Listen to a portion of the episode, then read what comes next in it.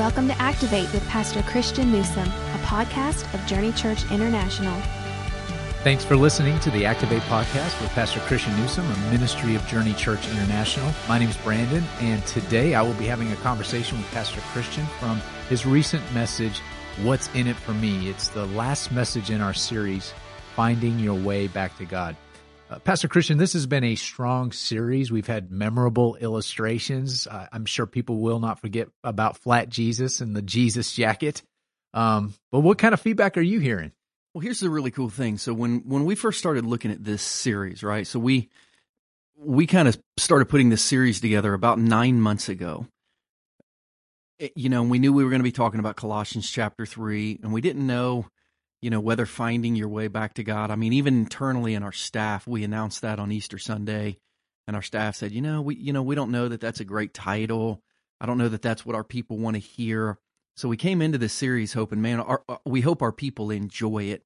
But really, the the truth of the series is that it's learning how to walk with God. It's learning how to walk towards God, mm-hmm. so that you don't want to walk, so that you don't walk away from God.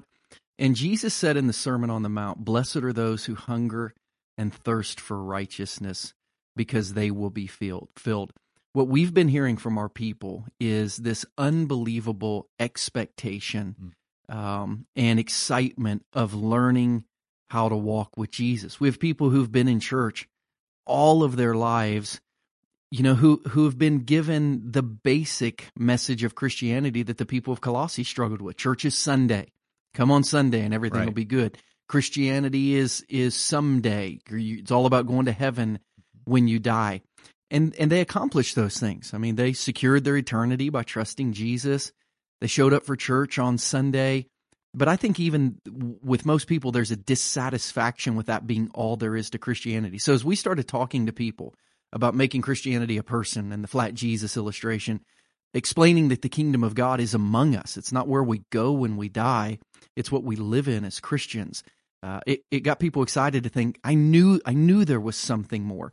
And then last week, as we began to talk about taking off the earthly nature and putting on the new nature, putting on Jesus, uh, I, I've been I've been really grateful for the excitement of our people and the hunger of our people.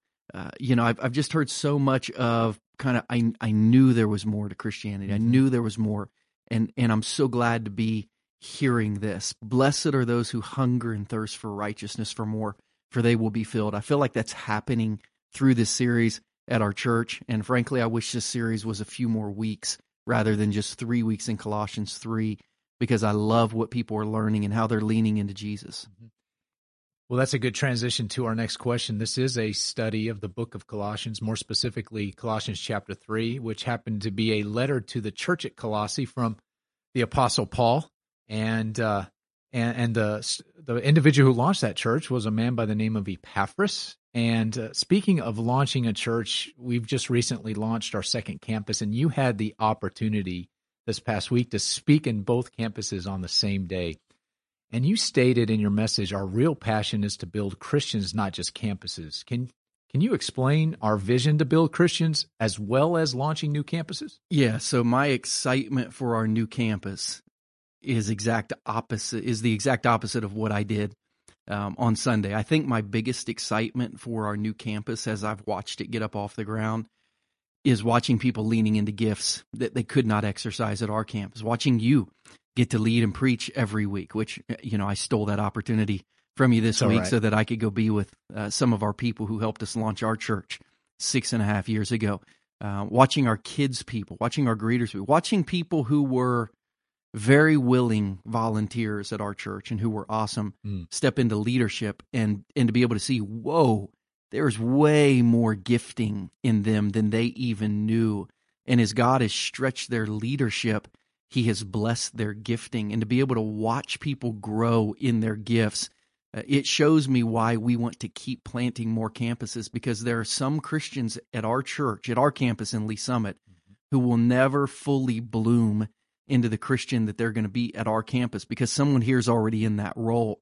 But when they get a chance to go to one of our surrounding communities and go from being a small group leader in kids ministry to the kids ministry leader there, when they go from watching some infants and preschoolers at our church to running the whole nursery there when they go from singing once a month in our worship team to leading the entire worship band when they go from doing the greeting and the welcome to preaching every week to be able to watch people grow in their Christianity it just allows more of the kingdom of God to exist in their heart and life like they are more on earth like they'll be in heaven because they're expressing their gifts, which is really, really exciting.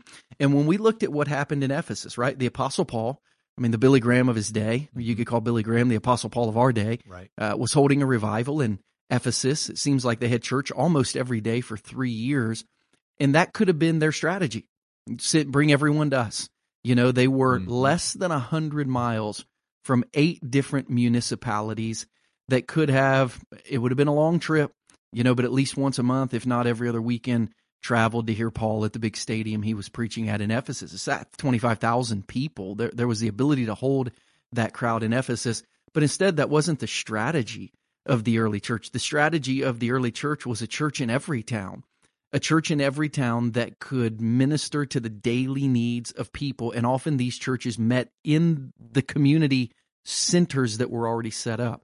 So we said, man, let's, let's try in our in our in our city to have a church in every town where we have a group of people like Epaphras that are willing to open their home, that are willing to lean into their gifting, that are willing to work with, you know, a central campus. Not that we're the Apostle Paul, but a person they could ask questions of right. how do we do this? How do we do this? Mm-hmm. Uh, a person who can resource their ministry until it gets off the ground.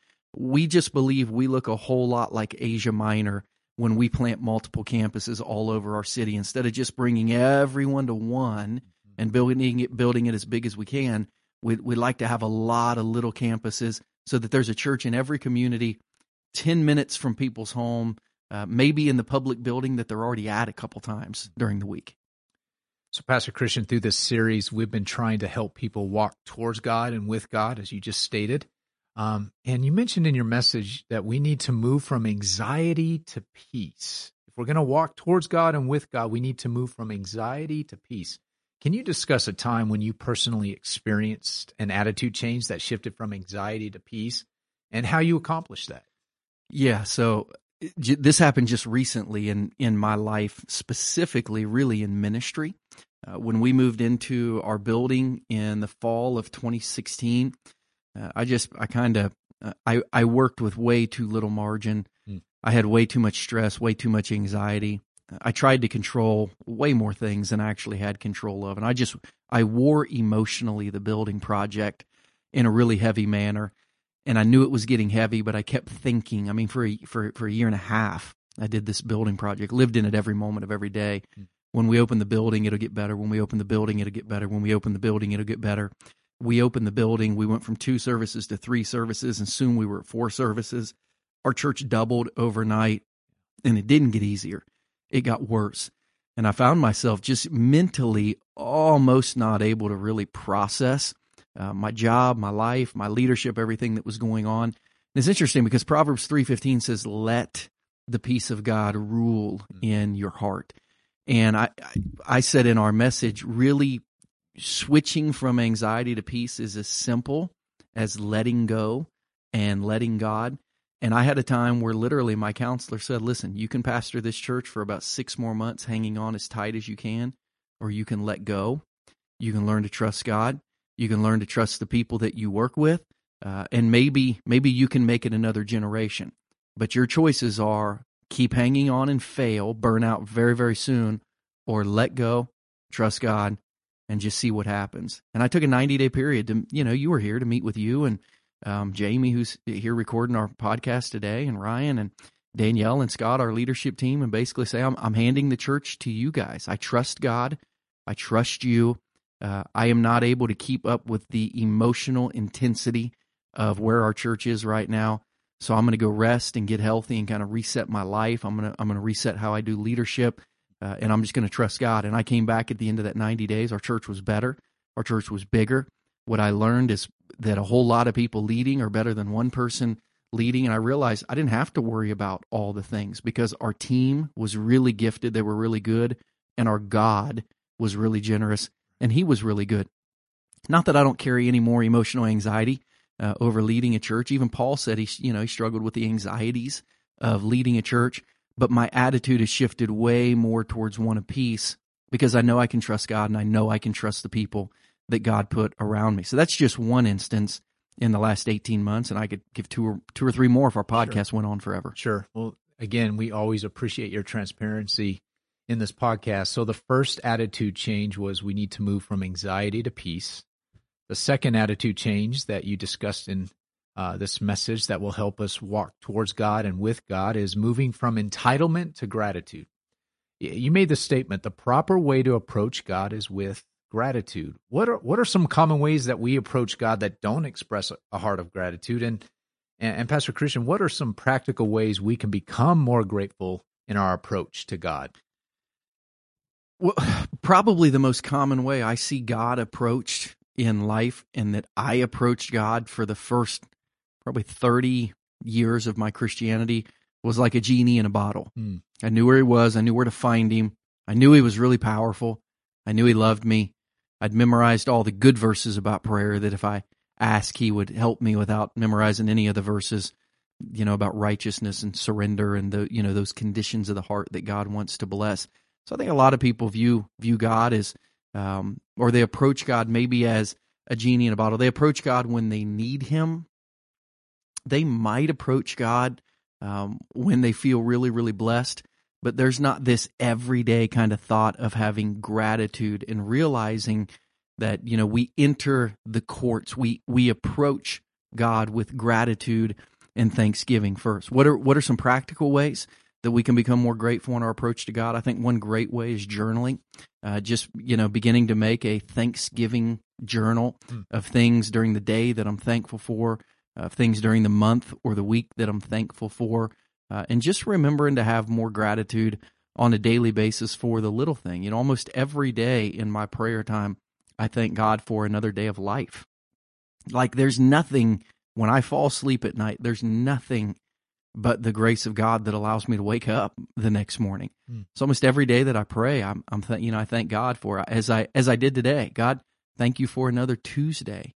Thank you for another Tuesday with my entire family alive and healthy. God, thank you for another Tuesday with a church that is healthy. I realize next Tuesday may not be like this Tuesday. So I want to be grateful for just the really little everyday moments in my life um, and it and it is learning how to shift away from entitlement mm. because you'll never be grateful for the thing that you're entitled to because you know you think you deserve it. Right. Uh, and moving moving from a from an attitude of entitlement i deserve it to an attitude of gratitude which is wow look how good god is. I deserve nothing but boy he's given me maybe not everything but a whole lot closer to everything than nothing. So let's stay on this subject for just a moment um, you made a strong statement in your message that is so true. Satan's response to gratitude is entitlement, and he whispers, God's not fair. God's not fair. As a pastor with nearly 20 years of experience, what examples have you seen where entitlement caused people to, to move away from God or to think that he's really not a fair God? Yeah, so the two places, I mean, just off the top of my head where I see it the most are in finances and marriage. I mean, almost every couple that I meet with who's going through marriage difficulty or who eventually heads for a divorce gets to a point where they just believe their happiness is more important than their commitment to mm-hmm. God. And it's not fair of God to expect them to stay married to someone that they don't enjoy as much, or, or that it's not fair to stay married to someone who they had a fight with, or it's not fair to stay married to someone that they've had to forgive. So one of the ma- I mean, this is the first time I've seen this question. Yes. Just off the top of my head, I hear people more and more say, I want to be happy, not committed. It's not fair that God would ask me to do this. That's the first area. second one would be finances. Mm-hmm. You know, we, we live in a world that is so blessed financially. I mean, in the United States of America. If you don't believe that, you got to go on a missions trip to understand how truly blessed we are here. But the culture we live in makes it hard, regardless of how much you have, makes it hard for it to feel like enough, makes it hard for it to feel like more than enough, makes it hard for it to be generous or to be faithful in giving or in tithing.